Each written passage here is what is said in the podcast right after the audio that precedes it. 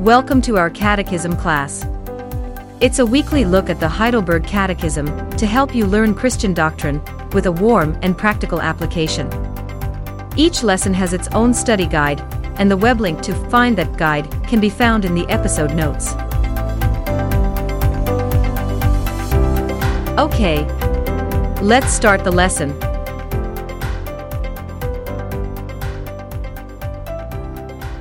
It's Catechism time, and we're learning about the general definitions and uses of the Christian sacraments. Now, sacraments to be sacraments have to be instituted for use within the Church by the Lord Jesus Himself. There are two of them, as we know baptism and the Lord's Supper, sometimes called Holy Communion. They are visible reinforcements of the gospel, as we have learned over the past couple of lessons. And now in question 66, the catechist asks us what are these sacraments. He's not asking us to name them, that would be easy. He's asking us what they are about, the purpose of these ordinances that God has placed within the church. It's a broad question, applicable to both of the sacraments. So here's the question. It's question 66. What are the sacraments? And the answer we must give is that the sacraments are holy, visible signs and seals.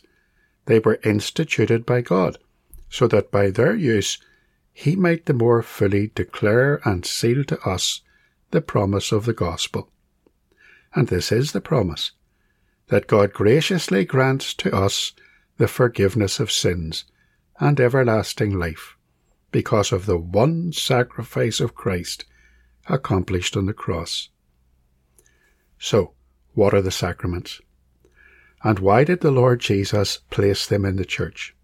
And the key, I think, lies in the catechist's use of the word visible in his answer. These are visible signs. They are things that we can see, that point us, as signs do, to something away from ourselves, to Christ, to the promise of the gospel. And because the catechist is so careful to define what that promise is, and believe me, it's not health or wealth or prosperity. I think we must define it too. So, what is the promise of the gospel? That's what we're going to look at in this episode of the podcast. You're listening to the Semper Reformata podcast with Bob McAvoy.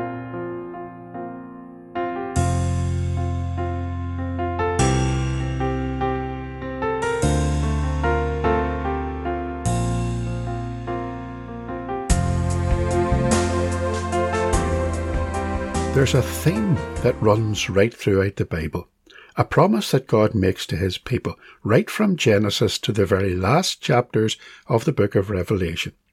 It sounds something like this I will be their God, and they shall be my people.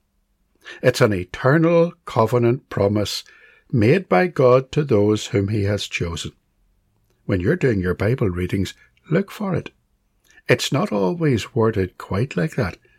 But every time you find it in whatever form, underline it, for it's really important. We call it sometimes the covenant of grace, because it is a covenant made with us when we really don't deserve it. For we're sinners. We deserve nothing from God except eternal separation and condemnation. And yet, in His grace and mercy, God has promised us salvation. Here it is in Revelation 21, verse 1 to 3, when the church is at home in the New Jerusalem. And I saw a new heaven and a new earth, for the first heaven and the first earth were passed away, and there was no more sea. And I, John, saw the holy city, New Jerusalem, coming down from God out of heaven, prepared as a bride adorned for her husband. And I heard a great voice out of heaven, saying, Behold, the tabernacle of God is with men, and he shall dwell with them, and they shall be his people, and God himself shall be with them, and be their God. Now let's go away back in time to see the origin of this phrase and the promise it makes to us. Pause the recording and read Genesis 17, verse 1 to 14. Do that just now. Genesis 17, verse 1 to 14.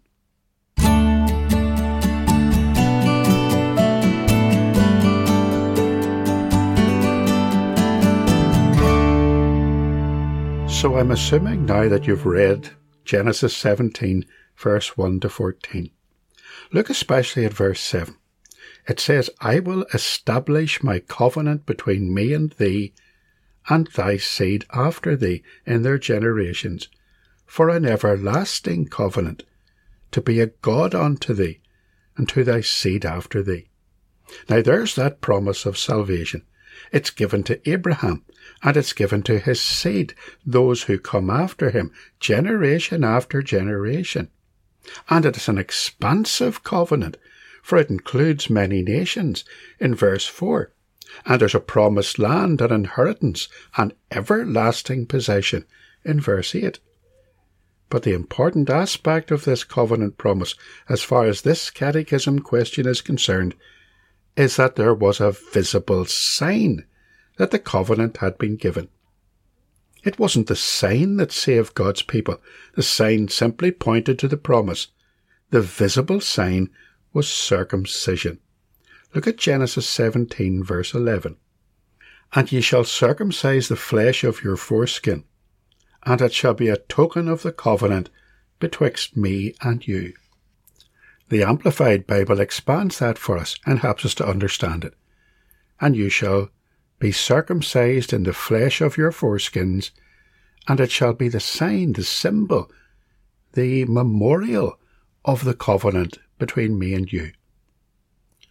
So, how then was circumcision a visible sign of the covenant of God's grace towards sinners? What would the people witnessing a circumcision see?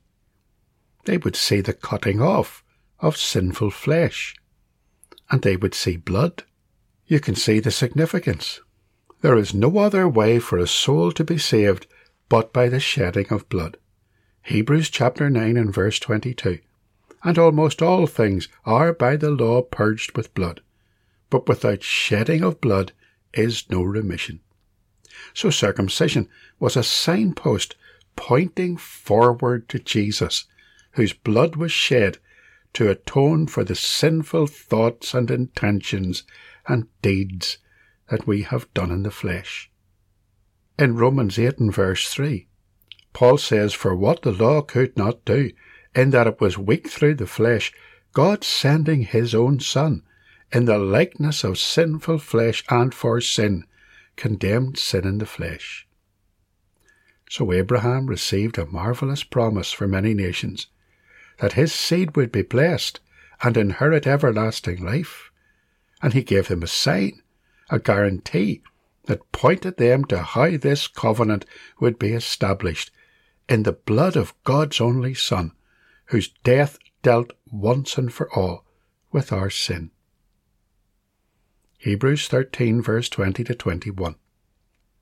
Now the God of peace, that brought again from the dead our Lord Jesus Christ, that great shepherd of the sheep, through the blood of the everlasting covenant, make you perfect in every good work to do his will, working in you that which is well pleasing in his sight, through Jesus Christ, to whom be glory for ever and ever. Amen. Let's sing together the words of Psalm 132, verse 12 to 18. The psalmist, in this version of the psalm, If your sons will keep my covenant, and the statutes I make known, surely then shall their descendants sit for ever on your throne. The words for the psalm are in this study guide.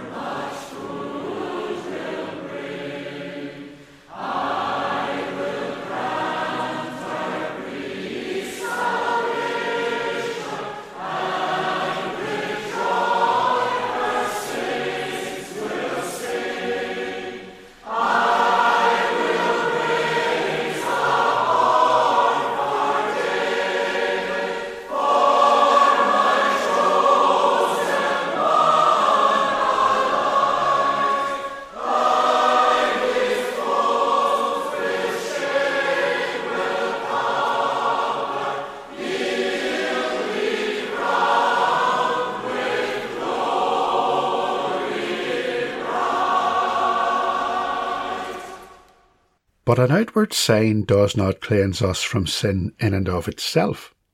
We need the application of the Word of God through the work of the Holy Spirit to generate the faith that we need to accept the forgiveness offered to us in the gospel. Deuteronomy 30 and verse 6 And the Lord thy God will circumcise thine heart and the heart of thy seed to love the Lord thy God with all thine heart and with all thy soul that thou mayest live. So how does all of this apply to us today? Well, we need to read Galatians 3 22 to 29. So I'm going to ask you to stop the recording once again, look up that passage in your Bible and read it. Galatians 3 22 to 29.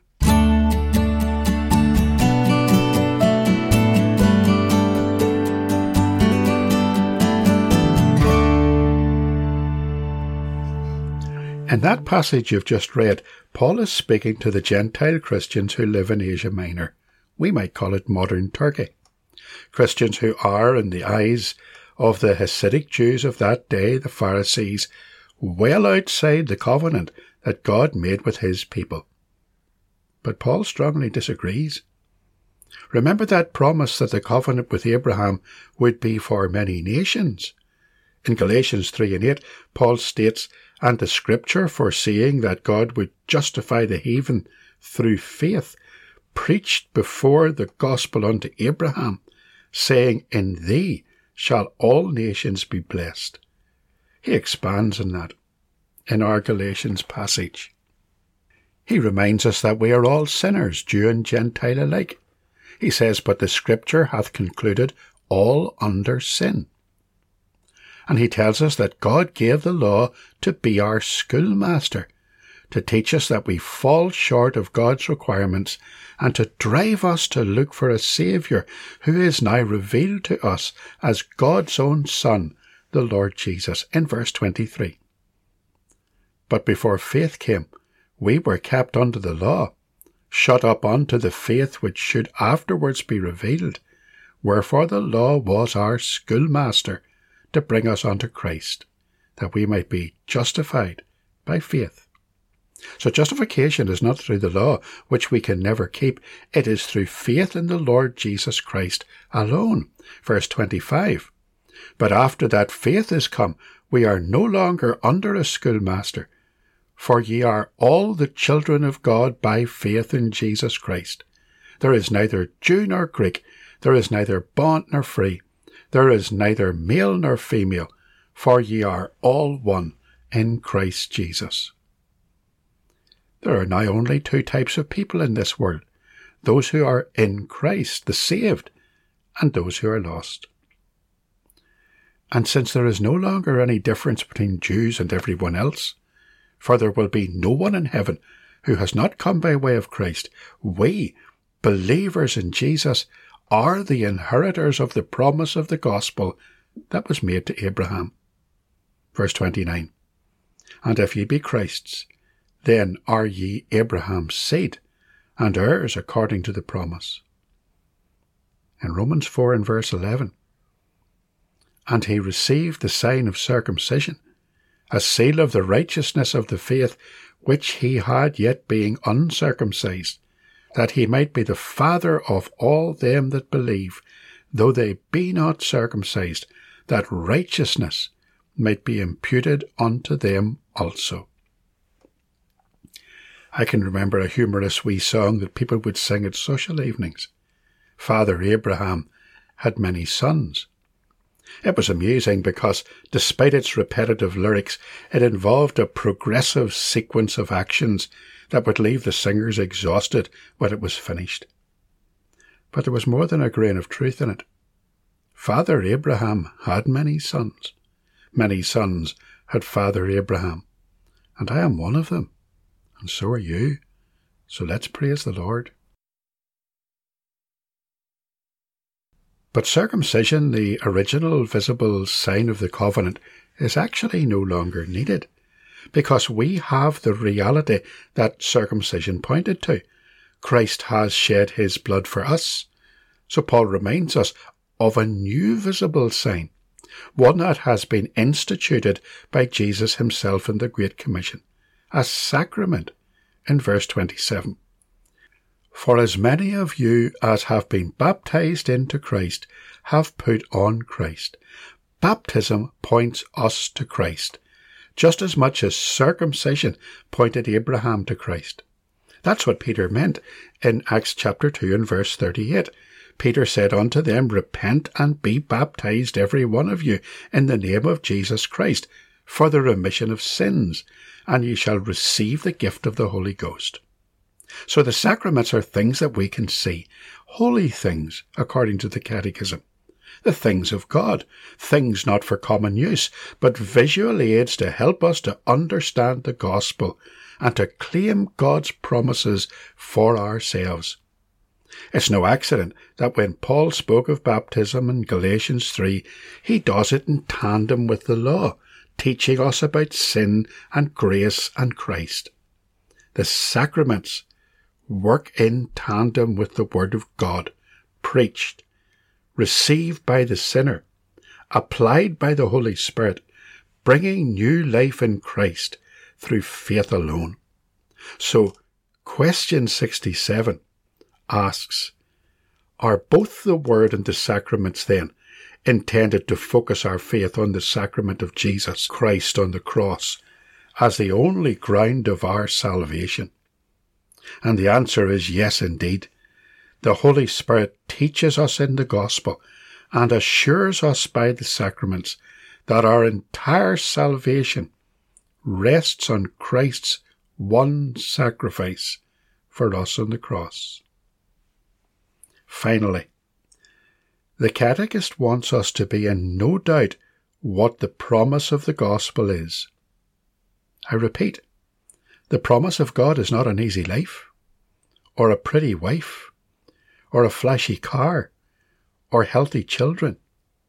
It's not material prosperity or wealth or business success. It's not having a private jet or a yacht as claimed by some preachers and televangelists who claim to be Christians. That's false religion. We call that moralistic therapeutic deism. It's the false belief that there is a vague God somewhere, a vague heavenly grandfather who watches over us benignly and whose main purpose is to look out for me and keep me and my family healthy and safe so long as I'm a decent person and say my prayers and do my best. No, that's not the God of the promise of the gospel. And those are not the promises included in the gospel. So our catechist reminds us this is the promise that God graciously grants us forgiveness of sins and everlasting life because of the one sacrifice of Christ accomplished on the cross.